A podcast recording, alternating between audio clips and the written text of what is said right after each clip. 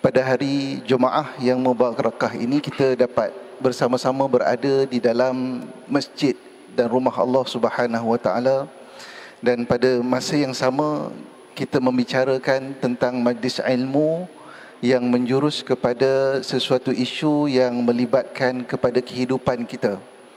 Dan sebagaimana yang telah berada di dalam iklan yang tuan-tuan uh, uh, sedia maklum iaitu tajuk untuk kita bincangkan pada hari ini ialah makanan halal dari syurga untuk manusia. Kita akan membincangkan sesuatu yang berkaitan dengan perkara dunia kita dan juga sesuatu yang bersangkutan dengan perkara yang melibatkan ukhrawi kita iaitu syurga Allah Subhanahu wa taala. Jadi apabila kita membicarakan perkara-perkara yang berkaitan dengan makanan halal sebagai mukadimah sebelum saya memberikan perbincangan ini kepada yang berbahagia Prof saya ingin menyentuh satu ayat Allah Subhanahu wa taala di dalam ayat Al-Quran di dalam surah Al-Baqarah. Di dalam surah Al-Baqarah ayat yang Allah Subhanahu wa taala Subhanahu wa taala panggil orang yang beriman. Ya ayyuhalladzina amanu sebab di dalam Al-Quran ada ayat-ayat Allah Subhanahu wa taala yang Allah panggil orang yang beriman dengan panggilan iman. Dan Ibnu Mas'ud mengatakan bahawa wahai orang yang beriman sekiranya Allah dengar Allah panggil kamu dengan panggilan beriman maka berilah pendengaran kamu kepada panggilan tersebut sebab ada perintah yang Allah Subhanahu wa taala nak perintahkan kamu dan ada larangan yang ingin Allah Subhanahu wa taala larang. Jadi Allah Subhanahu wa taala di dalam ayat Al-Quran ayat yang ketiga Allah panggil orang yang beriman. Ayat yang pertama Allah Subhanahu wa taala panggil supaya orang beriman itu taat kepada Allah dan tidak menderhakai Rasulullah sallallahu alaihi wasallam yang pertama. Ayat panggilan orang beriman yang kedua ya Allah Subhanahu taala nidaatur rahman panggilan beriman orang yang beriman daripada Allah Subhanahu wa taala yang kedua adalah menjurus kepada solat dan juga memohon supaya perlindungan daripada Allah Subhanahu wa taala melalui solat. Itu ayat kedua. Dan ayat yang ketiga Apabila manusia itu solat, manusia itu memohon pertolongan kepada Allah Subhanahu taala daripada solat, Allah Subhanahu taala minta supaya ayatnya berbunyi ya ayyuhalladzina amanu a'udzubillahi minasyaitonir rajim ya ayyuhalladzina amanu kulu min thayyibati ma razaqnakum washkuru lillahi in kuntum iyyahu ta'budun. Wahai orang-orang yang beriman, Kulu min tayyibat makanlah. Makanlah daripada tayyibat, benda-benda yang tayyib, benda-benda yang bersih, benda-benda yang baik yang direzekikan oleh Allah Subhanahu wa taala kepada kamu. Kita bicarakan pada makanan yang halal. Makanan yang halal pastinya makanan yang kalau kalau makanan itu baik pastinya makanan itu adalah makanan yang halal. Apa perintah Allah Subhanahu wa taala? Kulu min tayyibat. Makanlah perkara-perkara yang halal daripada benda-benda yang halal yang baik yang kami rezekikan kepada kamu. Kemudian sebab apa kamu nak memakan makanan yang halal tersebut?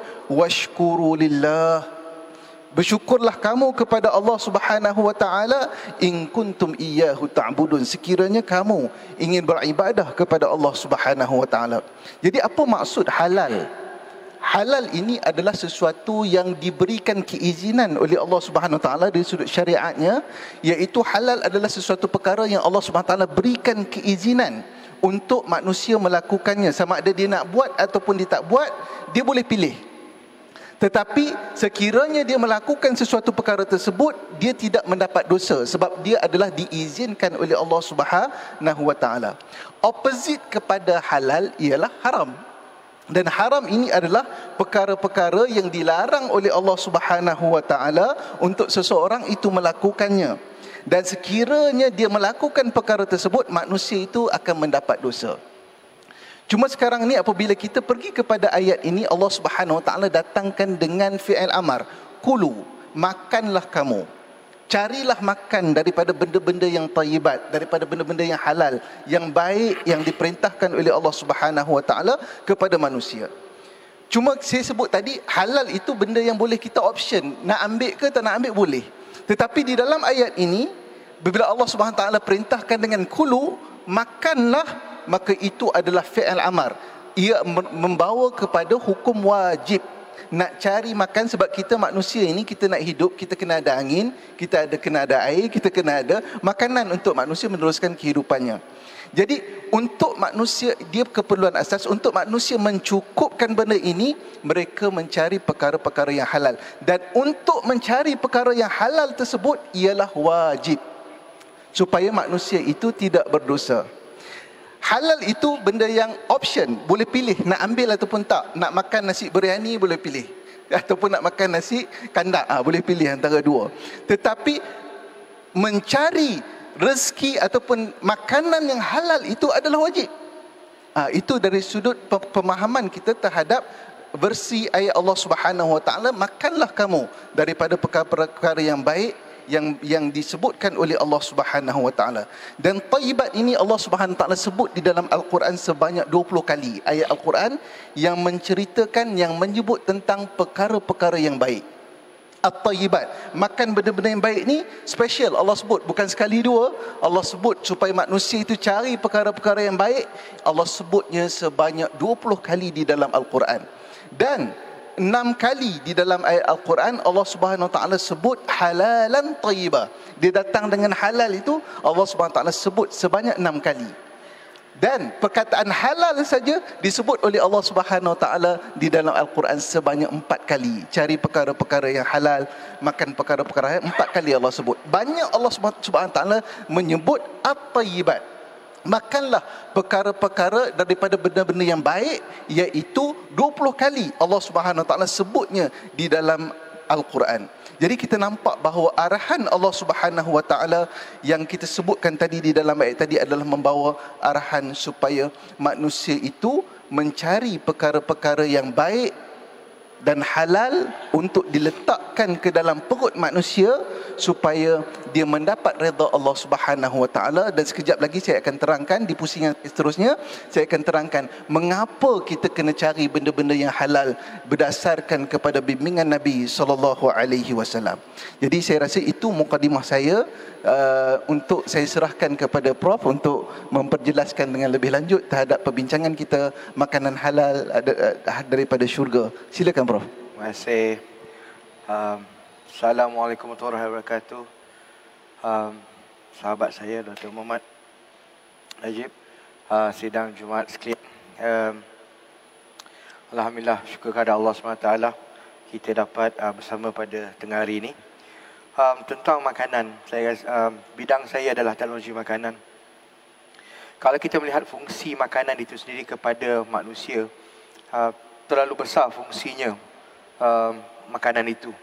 Walaupun kita nampak ini sebagai suatu keperluan uh, manusia seharian. Tetapi kalau kita melihat lebih daripada itu, fungsi makanan itu sendiri asasnya adalah untuk memberi kita tenaga. Kalau saya mengambil itu sebagai satu contoh dahulu, kenapa tenaga itu kita perlukan?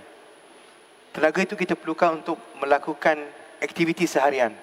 Datang ke masjid, solat. Ha? Untuk kita melakukan aktiviti-aktiviti seperti bersenam, bekerja, mengemas rumah dan sebagainya. Setiap pergerakan anggota kita memerlukan tenaga. Dan apabila kita makan makanan yang baik, makanan yang halal, makanan yang mempunyai nutrien yang tinggi. Dan jika kita niatkan makanan itu untuk kita supaya lebih kuat lagi beribadah, insya-Allah ha? kebaikan dan juga kenikmatan akan bertambah dan berkali ganda. Kalau kita melihat lebih daripada itu, makanan adalah berfungsi untuk menjaga kesihatan kita. Dan kenapa kena jaga kesihatan kita? Kena di dalam Islam menyuruh kita menjaga kesihatan kita supaya sekali, lagi supaya kita dapat beribadah kepada Allah dengan lebih baik, supaya kita dapat bekerja dengan lebih baik, supaya kita dapat menyumbang kepada komuniti dengan lebih baik. Tetapi kalau kita melihat um, makanan-makanan yang uh, yang haram ataupun yang tidak di, dihalalkan, kalau kita lihat secara umumnya semuanya mempunyai kemudaratan alkoholnya, uh, makanan-makanan seperti babi dan sebagainya yang diharamkan. Semuanya mempunyai kemudaratan yang tersendiri. Um, saya ingin mengambil um, apa ni uh, daripada ayat tadi ataupun pelbagai banyak dalam ayat Quran seperti mana ustaz katakan tadi pelbagai ayat yang menyatakan tentang halal dan thayyiban halal dan baik Now, di dalam bahasa bila kita katakan baik, dia merujuk kepada terlalu banyak perkara. Dan kalau kita hendak memberikan definisi itu di dalam industri makanan, dia adalah sesuatu yang sukar untuk kita um, lahirkan. Jadi di sini kalau boleh saya um, kupaskan sedikit tentang apa yang dimaksudkan dengan toiban dari perspektif industri makanan, dari perspektif pemprosesan makanan halal. Um, saya cuba lakukan dalam 5-10 minit lah, Ustaz boleh ya. Jadi bila kita katakan toiban di dalam industri pemprosesan makanan, yang pertama adalah makanan tersebut hendaklah disediakan di dalam persekitaran yang bersih. Orang yang mengendalikan itu bersih, persekitarannya bersih, segala ingredient yang digunakan itu adalah halal dan datang daripada sumber-sumber yang diizinkan. Itu adalah prasyarat kepada pemprosesan makanan halal. Sebab apa bila kita telah pelihara bagaimana um, environmentnya, bagaimana ia dilakukan, bagaimana ia di, disediakan. Sedikit sebanyak kita telah mem, menjaga bagaimana makanan halal itu dilakukan. Keduanya, kita hendak memastikan bila kita kata makanan yang toib, iaitu makanan yang tidak akan menyebabkan pertama keracunan makanan. Maknanya apabila kita menyediakan makanan, kerana sebab itu tadi asasnya kita kata makanan itu kena disediakan dalam keadaan yang bersih. Sebab kita tidak mahu makanan itu menyebabkan keracunan makanan. Kita tidak menyebabkan apabila seseorang itu makan, dia akan menyebabkan orang itu sakit. Kita tak nak menyebabkan apabila orang itu makan makanan halal, orang itu mendapat kemudaratan. Kerana itu tidak toib. Kan? Dan kalau kita pergi ke, uh, kepada yang lebih lanjut lagi, kita juga hendak memastikan bahawa makanan itu mempunyai nutrien yang baik. Kita tidak mahu makanan itu mungkin terlalu tinggi dia punya kandungan gula. Kita tidak mahu makanan itu terlalu tinggi kandungan kolesterolnya. Kita tidak mahu makanan itu terlalu tinggi kandungan lemaknya. Kerana di dalam uh, memelihara kesihatan kita, kita ada piramid makanan yang perlu kita pelihara itu makanan toib. Dan juga kalau kita melihat makanan itu juga ada lagi satu komponen iaitu komponen yang biasa kita yang biasa lagi kita tahu iaitu rasanya sedap, ha, melihat dengan baik dan kalau kita menyatakan tentang pembungkusan dia, ha, di sinilah janganlah kita bungkus makanan dengan suat khabar kalau boleh. Kenapa? Kena ada karbon. Karbon tu tidak sihat untuk kesihatan kita. Tetapi ialah kalau nasi lemak tu kalau bungkus dengan ah, daun pisang kan? ah, jangan pula dengan surat khabar jadi perkara-perkara asas itulah yang dikatakan toib perkara-perkara asas itulah yang memelihara kebersihan dan keselamatan makanan kerana bila kita katakan makanan halal dan toiban halal itu dia mengambil kira segala aspek syariahnya segala aspek yang ha-, halal dan haramnya. Tetapi bila kita katakan aspek toiban dia adalah satu aspek yang lebih meluas. Dia adalah satu aspek yang lebih lebih uh, lebih universal. Di mana dia pergi kepada um, semua uh, pengoperasian pengendalian dan juga pembuatan makanan halal. Bila kita kata pembuatan makanan kita tidak hanya fokus kepada ingredient ingredient maksudnya ada babi ke tak ada babi, ada alkohol ke tak ada alkohol, ada ke tidak makanan-makanan yang tidak dihalal. Tetapi kita pergi lebih daripada itu. Ha, lebih sebab itu kalau dalam pensijilan makanan halal Malaysia, dia melihat juga tentang um, environmentnya, di mana di, dilakukan, dia punya utensils, dia punya para pekerja dan sebagainya. Jadi ini adalah sebagai satu package yang dikatakan halal dan toiban. Jadi uh, sebagai muka dimas saya rasa saya berhenti di situ dulu Ustaz dan uh, insyaAllah kita sama yang pusingan seterusnya. Yep. Boleh Prof. Alhamdulillah satu penjelasan yang baik daripada Prof tadi. Jadi saya nampak lah kalau konsep tayyiban ni kalau di dalam ibadah kita, kita ibadah ada benda wajib, wajib sunat itu secara basic hukum syariatnya. Tetapi kalau kita pergi lebih jauh iaitu ihsan di dalam ibadah. Itu bab ibadah lah maksudnya kita membuat ihsan di dalam ibadah kita, kita buat benda yang terbaik di dalam ibadah kita, an ta'budallah ka'annaka tarah. Kita beribadah kepada Allah SWT seumpama kita melihat Allah sampai satu tahap yang cukup tinggi di dalam kita beribadah yang kita faham daripada ahli-ahli sufi ya mereka, mereka mengutamakan konsep ihsan. Dan begitu juga sebenarnya at-tayyibat di dalam makanan. Kalau makanan itu secara basicnya dia memenuhi tuntutan-tuntutan syarak, maka kalau dari sudut ihsan dari sudut makanan tu adalah makanan-makanan yang taibat. Dan saya juga terlibat dengan audit audit halal juga. Kita tengok eh, macam mana uh, auditnya amat ketat eh, untuk untuk diberikan persijilan halal. Kalau kita buat audit tu kalau minyak minyak yang digunakan tu diletakkan di atas lantai pun. Letak minyak masak tu atas lantai pun kita mungkin tak akan bagi kepada dia. Dia ada masalah lah kepada reporting untuk halal tersebut. Sebab sebab kita amat-amat menitik beratkan tentang yang Prof sebut tadi tentang at-tayyibat. Bagaimana kita nak memastikan bahawa keihsanan kepada makanan itu dijaga rapi supaya apa yang masuk ke dalam perut kita, apa yang masuk ke dalam badan kita adalah sesuatu yang merupakan sesuatu yang bersih dan uh, suci untuk kita beribadah kepada Allah Subhanahu wa taala. Jadi saya mengupas dan melihat isu ini dari sudut syariatnya. Yang mana syariat melihat bahawa perkara-perkara yang haram dijelaskan oleh Allah Subhanahu Wa Taala di dalam Al-Quran. Tak banyak sebenarnya perkara-perkara yang haram ni. Okey, sebagai sebagai Allah Subhanahu Wa Taala sebut Allah Subhanahu Wa Taala haramkan maitah iaitu bangkai-bangkai, wadam darah, walahmul khinzir, benda-benda yang dikatakan daging babi apa yang disembelih selain daripada Allah Subhanahu Wa Taala itu kita masukkan di dalam haram aini. Haram yang ain dia tu zat dia tu haram.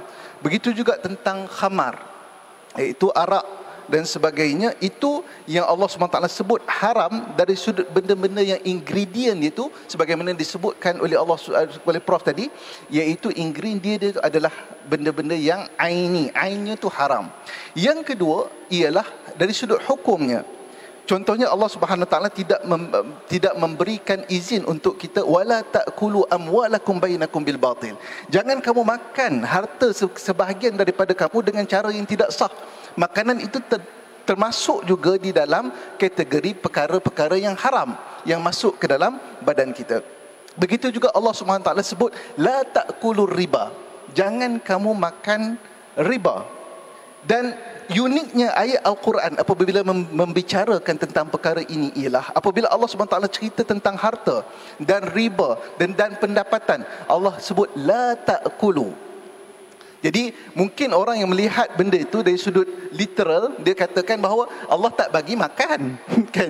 Jadi kalau kita ambil benda riba tu pergi beli kereta tak apa. Sebab dalam Quran kata la ta'kul jangan makan tetapi sebenarnya uniknya ayat Al-Quran apabila membicara tentang petani adalah Al-aklu adalah benda yang sebab apa Allah menggunakan kata la takulu jangan kamu makan. Sebab makan itu akan memberikan kesan kepada kehidupan kita. Bahkan itu adalah benda-benda yang besar. Kalau makan Allah SWT tak bagi maka perkara-perkara lain pun ulama kiaskan bahawa ia tidak dibenarkan oleh Allah Subhanahu wa taala. Jadi mengapakah Allah Subhanahu Wa Taala kata mencari yang wajib itu adalah mencari yang halal itu adalah wajib. Yang pertama kenapa kita nak berpegang kepada yang halal? Kenapa kita nak cari rezeki yang halal? Yang pertama kali, yang pertamanya ialah kerana halal itu pahala, berpahala. Kalau kita makan benda yang halal, halal kita ambil kita kita suapkan ke pulut anak-anak dan sebagainya daripada rezeki yang halal. Setiap suapan itu adalah pahala di sisi Allah Subhanahu wa taala. Manakala sekiranya kita menyuap dalam mulut kita dan mulut keluarga kita dan sebagainya mengambil daripada haram setiap suapan itu adalah berdosa di sisi Allah Subhanahu wa taala. Tuan-tuan muslimin dan muslimat yang dirahmati Allah siapakah yang memberikan status halal dan siapakah yang memberikan status halal haram itu bukan haram eh? haram. Jadi benda Allah Subhanahu wa taala yang menghalalkan. Hukum halal itu bukan datang daripada manusia. Hukum halal itu basic yang kita kena faham bahawa hukuman haram sesuatu perkara itu ataupun halalnya sesuatu perkara itu datangnya daripada Allah Subhanahu wa taala daripada tujuh petala langit jadi sebab itulah sekiranya sesuatu benda itu diharamkan ataupun dihalalkan maka hukum itu adalah sesuatu hukum yang berat yang perlu kita ambil perhatian. Dan ada ulama mengatakan bahawa halal dan haram itu adalah tujuan mengapa syariat itu diturunkan. Yang kedua, mengapakah dalam pusingan ini saya nak sebut mengapakah kita kena cari benda-benda yang halal di dalam kehidupan kita kerana membawa kekhusyukan hati kita untuk beribadah kepada Allah Subhanahu Wa Taala makan benda-benda yang tidak halal dapat pendapatan ataupun kita dapat pendapatan yang tidak halal kita gunakan untuk makan kita gunakan untuk tujuan kita maka itu akan mengganggu kekhusyukan hati kita untuk beribadah kepada Allah Subhanahu wa taala. Sebab apa? Sebab Allah Subhanahu wa taala sebut di dalam Al-Quran ya ayyuhar rasul wahai para rasul kulu min tayyibat para rasul diarahkan oleh Allah Subhanahu Taala untuk hanya makan dari benda-benda yang baik sahaja. Sebab apa? Wa'malu saliha dan beramallah dengan amalan-amalan yang soleh. Kerana amalan yang soleh itu ada kaitan yang cukup rapat dengan perkara-perkara tayyibat yang kita ambil dan kita gunakan sebagai makanan kita. Kerana sekiranya kita menggunakan benda-benda yang tidak halal, tidak baik bukan halal saja halal dan baik. Rasul diarahkan oleh Allah Subhanahu Wa taala untuk mengambil makanan yang baik. Kerana makanan yang tidak baik itu akan mengganggu hubungan ibadah mereka dengan Allah Subhanahu Wa taala. Jadi penting. Sebab itulah orang-orang yang muqarrabin ila Allah kalaulah pernah beberapa guru kami ah, sekiranya mereka pergi ke luar negara tiba-tiba dia minta lauk sayur dia minta sayur je kan untuk dia makan jadi sup. Tiba-tiba tengok dalam tu ada secebis secebis ayam. Dia tak tahu status halal ke haram ayam tu. Ada sikit je. Kan? Dia dia dia, dia, dia jolok dan termuntah masa tu juga. Sebab dia nak jaga hubungan dia dengan Allah Subhanahu taala. Itu guru kami. Ha, yang kami belajar dengan dengan beliau dia cerita sendiri. Dia bila tengok ayam tu terus muntah. Sebab apa? Sebab benda tu tak boleh masuk dalam dalam jiwa dia. Benda-benda yang tak suci benda-benda yang tak bersih. Kerana mereka bimbang kemasukan perkara-perkara yang tidak bersih dan tidak halal tersebut mungkin dapat mengganggu hubungan mereka dengan Allah Subhanahu wa taala. Kemudian perkara yang ke- seterusnya, yang ketiga, kenapakah kita perlu mencari benda-benda yang halal kerana membawa do- kepada doa manusia itu didengar oleh Allah Subhanahu wa taala. Dan di dalam hadis Nabi sallallahu alaihi sallallahu alaihi wasallam cerita rajulun seorang lelaki ash'asa aghbara berdebu kulit uh, badan mereka ber, berada di dalam keadaan safar yang jauh. Yang mana keadaan itu sepatutnya Allah dengar doa dia. Ya muddu yadaihi angkat tangan ila samai ke, ke langit Allah Subhanahu wa taala. Ya rab ya rab minta kepada Allah Subhanahu wa taala supaya Allah terima doa dia tapi Nabi sallallahu alaihi wasallam kata wa mat'amuhu haram. Dia makan benda-benda yang haram. Wa mashrabuhu haram. Dan dia, dia minum benda-benda yang haram. Wa malbasuhu haram. Pakai. Kita pakai pun ada efek kepada doa kita. Wa malbasuhu haram. Wa ghudhiya bil haram. Diberi makan. Bukan kita ambil makan saja. Orang yang diberi makan daripada benda-benda yang haram Nabi SAW kata fa anna yustajabu lahu. Macam mana Allah Subhanahu wa taala nak mendengar doa seorang hamba yang datang daripada apa hasil makanannya itu adalah daripada benda-benda yang haram. Seorang sahabat Nabi wasallam yang bernama Sa'ad bin Abi Waqqas Sa'ad bin Abi Waqqas ni sangat terkenal. Orang yang terkenal sahabat Nabi sallallahu alaihi wasallam yang apabila dia angkat tangan saja ke langit maka Allah Subhanahu wa taala pasti akan memperkenankan doa Sa'ad bin Abi Waqqas mustajabud doa. Orang yang sangat-sangat Allah Subhanahu wa taala dengar doa dia. Terus boleh naik ke atas langit doa Sa'ad bin Abi Waqqas. Pernah Sa'ad bin Abi Waqqas memacu kuda 60 kuda dengan doa Sa'ad bin Waqqas boleh di dalam satu perang Madain dia, dia dia boleh menyeberangi sungai Dajlah 60 ekor kuda boleh lepas doa dengan doa Sa'ad bin Abi Waqqas. Apabila ditanya kepada Sa'ad bin Abi Waqqas, "Wahai Sa'ad bin Abi Waqqas, apakah rahsia yang kamu pelajari daripada Rasulullah sallallahu alaihi wasallam sampai doa kamu begitu sekali didengari oleh Allah Subhanahu wa taala?" Sa'ad kata, "Aku tak ada benda lain yang diajarkan oleh Nabi wasallam. Benda yang simple yang Nabi ajar.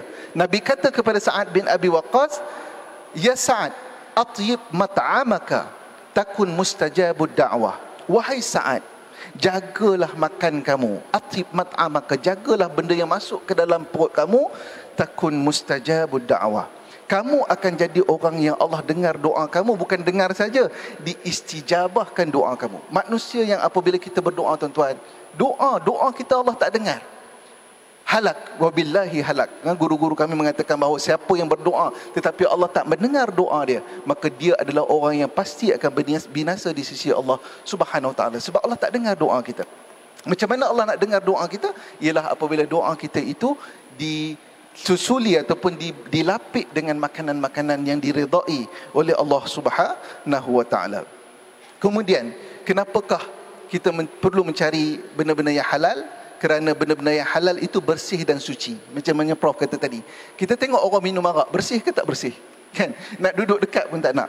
Kita tengok orang makan babi bersih. Nak lalu pun tak nak. Sebab benda itu yang mana Allah Subhanahu taala berikan kepada kita benda-benda yang halal pastinya benda-benda yang halal itu benda-benda yang baik yang Allah Subhanahu wa taala redai dan seterusnya. Sebagai penutup pada pusingan saya adalah membawa kehidupan kita kepada kehidupan yang tenang dan diberkati dan kita nampak bahawa sekiranya manusia itu mengambil perkara-perkara yang halal walaupun sedikit maka dia akan membawa kepada sesuatu yang diberkati oleh Allah Subhanahu Wa Taala di dalam seluruh kehidupannya di sisi Allah. Saya serahkan pula pusikan ini kepada Prof insya-Allah. Tafadhal Prof. Terima kasih sahabat.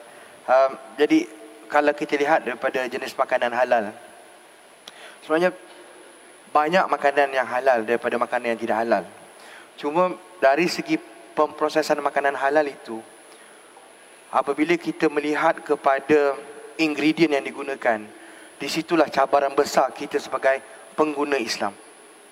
Kalau kita melihat makanan yang berada di pasaran sekarang, coklatnya, biskutnya, jamnya, breakfast cerealnya dan sebagainya, kalau kita lihat kepada ingredient, saya yakin lebih daripada 50% daripada yang sinaraikan itu mungkin kita tak faham saya sendiri dalam bidang ini masih ada lagi istilah-istilah yang digunakan yang saya tidak faham yang di mana saya perlu rujuk dan saya mengimbaukan kepada rakan-rakan yang lain yang mungkin dalam bukan dalam bidang ini bagaimana mereka ingin memahami ingredient yang berada di dalam ataupun yang ditulis di dalam uh, label-label tersebut.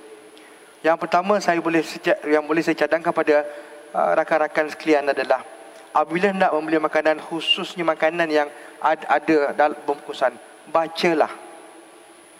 Terutamanya apabila membeli makanan-makanan yang datang daripada luar negara. Kerana ingredient yang digunakan itu kadang-kadang nampak macam tiada apa-apa. Tetapi apabila kita membuat sedikit penyelidikan membuat sedikit research kita merujuk kepada um, uh, kepada bacaan-bacaan tertentu kadang-kadang kita boleh nampak bahawa dia mungkin boleh berasal daripada haiwan. Apabila sesuatu ingredient itu berasal daripada haiwan, kita kena tanya haiwan apakah itu. Adakah dia disembelih ataupun tidak. Jadi perkara-perkara ini yang saya rasa menjadi cabaran kepada pengguna Islam. Sebab itulah jalan mudah bagi pengguna Islam adalah untuk mencari makanan yang ada sijil halal. InsyaAllah saya rasa saya sendiri terlibat dalam pelbagai audit halal di negara kita. Alhamdulillah saya melihat bahawa ini dilakukan dengan suatu um, suatu prosedur yang sangat ketat. Dia dilakukan dengan satu proses tata cara yang sangat tertib yang boleh kita percayai. Jadi kebanyakan makanan yang ada dijual di dalam negara kita ni uh, kebanyakannya ada segi halal. Kalau tiada tu itu saya pulangkan kepada kebijaksanaan rakan-rakan tapi cadangan saya adalah bacalah ingredientnya. Bacalah ingredientnya kalau tidak faham, rujuklah. Kerana itulah yang akan menyelamatkan kita. Macam sahabat kita katakan tadi, kerana bila kita makan makan sesuatu makanan yang tidak pasti kehalalannya, salah satu daripada akibatnya adalah doa. Ibadat kita. Kemustajaban doa kita. Kan? Bagaimana kita tahu bahawa apa-apa yang yang datang daripada sesuatu yang tidak halal dia punya konsekuensi itu agak tinggi. Kan? Malah ada satu hadis Rasulullah SAW mengatakan ah, mana-mana daging yang datang daripada sumber yang yang yang yang haram maka neraka lah tempat baginya. Maka ini sesuatu sesuatu amaran yang telah dikatakan oleh Rasulullah SAW yang kita sebagai umatnya yang di akhirat nanti yang akan menagih uh, pertolongan darinya kena ambil serius tentang perkara ini. Bukan saja sumber yang kita makan tetapi daripada duit yang kita belikan itu pun kena kita kena kena kena kena ambil berat. Kerana itu semua sebagai satu rantaian kita untuk menjaga bagaimana uh, kita punya um, makanan itu halal, sumbernya halal, rantaiannya halal. Kita tidak hanya mahu makanan itu halal tetapi sumbernya yang kita dapat itu tidak halal. Kan? Jadi kalau uh, saya lari sedikit daripada ni tetapi ada satu uh, connection yang yang sangat tinggi iaitu kalau kita melihat balik kepada surah Al-Araf ayat ke-19 di mana ketika itu Allah SWT menyatakan kepada um, Nabi Adam uh, lebih kurang maksudnya uh, ustaz betul kalau saya salah maka dia lebih lebih kurang masuk ayat tersebut bahawa wahai Adam maka bersenang-lenanglah kamu dalam syurga ini dan makanlah apa saja dalam dalam syurga ini kecuali janganlah kamu hampiri pohon ini. Nah kita faham, nah kita semua telah baca ayat Quran ini, nah kita faham. Tetapi dalam hal ini yang menariknya Allah mengatakan bahawa jangan kamu hampiri. Membawa maksud apa? Makan pun jangan. Apa maknanya jangan hampir, jangan terfikir nak makan pun. Jadi kalau kita memahami kaedah itu, maka hendaklah kita menjauhi daripada makan makanan yang tidak halal. Kerana bukan sahaja dia punya keburukan dari segi kesihatan, bukan sahaja dia membawa keburukan daripada kehidupan seharian, tetapi dari segi ibadah kita, dari segi keimanan kita akan menjadi masalah juga. Dan kalau kita lihat sebagai contoh, mengapa sesuatu um, haiwan sebagai contohnya lembu ke ataupun kambing ataupun ayam wajib disembelih sebelum manusia makan. Okay, dari segi syariah kita fahamlah. Ha? Uh, itu adalah apa uh, perintah Allah dan sebagainya. Tetapi kalau kita lihat daripada segi saintifik pula, itu adalah satu kaedah di mana kita dapat membuang semua darah daripada haiwan tersebut. Apabila kita buang semua darah, membawa maksud darah itu sendiri mempunyai medium yang sangat elok untuk bakteria, virus dan sebagainya, mikroorganisma untuk hidup. Jadi apabila kita sembelih darah itu semua keluar, maka setidak-tidaknya kita dapat mengawal di dalam daging tersebut telah keluar bakteria-bakteria yang mungkin menjadikan uh, masalah ataupun keracunan makanan kepada manusia. Jadi salah satu daripada hikmah mengapa haiwan tersebut perlu kita sembelih dan kalau dalam hadis tidak, tidak saya lebih kurang uh, maksudnya dan hendaklah darah tersebut keluar seperti arus air arus sungai yang mengalir. Maknanya darah itu kena mengalir untuk memastikan apa? Bakteria dan mikroorganisma keluar daripada badan haiwan tersebut. Dan ini juga salah satu cara bagaimana kita dapat memelihara kelembutan daging tersebut. Kan? Ha, jadi kalau kita lihat di sini juga bahawa larangan ataupun suruh makan makanan halal, suruhan untuk mencari makanan yang halal, semuanya adalah untuk kebaikan manusia. Seperti mana kalau kita lihat alkohol, Kan? Mengapa alkohol itu diharamkan? Walaupun ada sedikit um, penyelidikan menunjukkan bahawa um, uh, ada penggunaan alkohol yang baik tetapi kemudaratannya itu melebihi kebaikan yang dianjurkan yang terjumpa di dalam penyelidikan-penyelidikan tertentu. Ya. So, uh, saya dah dapat cue untuk berhenti. Jadi, uh, sebagai kesimpulannya rakan-rakan sekalian, uh, uh, untuk mencari makanan halal itu bukan saja tuntutan dari segi agama dan dia juga adalah untuk manfaat kita ha, untuk dalam seharian menjaga kesihatan kita dan juga menjaga menjaga afiat kita dunia dan akhirat insya-Allah. Terima kasih Ustaz. Terima kasih Prof. Uh, perbincangan kita menarik. Kita kalau ada masa tapi masa amat mencemburui kita sebab kita akan solat Jumaat. Allah SWT sebut fakulu minha raqadan haitsu syi'tuma. Makanlah raqadan. Makanlah apa pun haitsu syi'tuma. Kamu nak makan makan apa? Wala taqrabu hadhihi sajarah. Jangan Allah larang satu je. Tetapi banyak-banyak benda yang halal dan Allah larang satu je. Ulama sebut, nak cari yang halal susah, nak cari yang haram senang. Sebab halal ni diperlukan kepada prosedur nak pinjam bank contohnya benda nak nak cari benda yang halal dia ke, eh, perlukan prosedur nak cari nak dapat sembelihan yang makanan yang yang cantik yang baik kena tengok ingredient dia, dia susah. Tetapi itulah bukti ketaatan kita kepada Allah Subhanahu Wa Taala. Kita me- mengikuti kesusahan tersebut untuk kita jadi hamba Allah. Carilah perkara-perkara yang baik. Kerana perkara-perkara yang baik itu makanan-makanan yang baik itu akan membawa kita kepada syurga Allah Subhanahu Wa Taala. Aqulu qawli hadza wa astaghfirullahal azim li wa lakum. Terima kasih tuan-tuan terima kasih prof Assalamualaikum warahmatullahi wabarakatuh.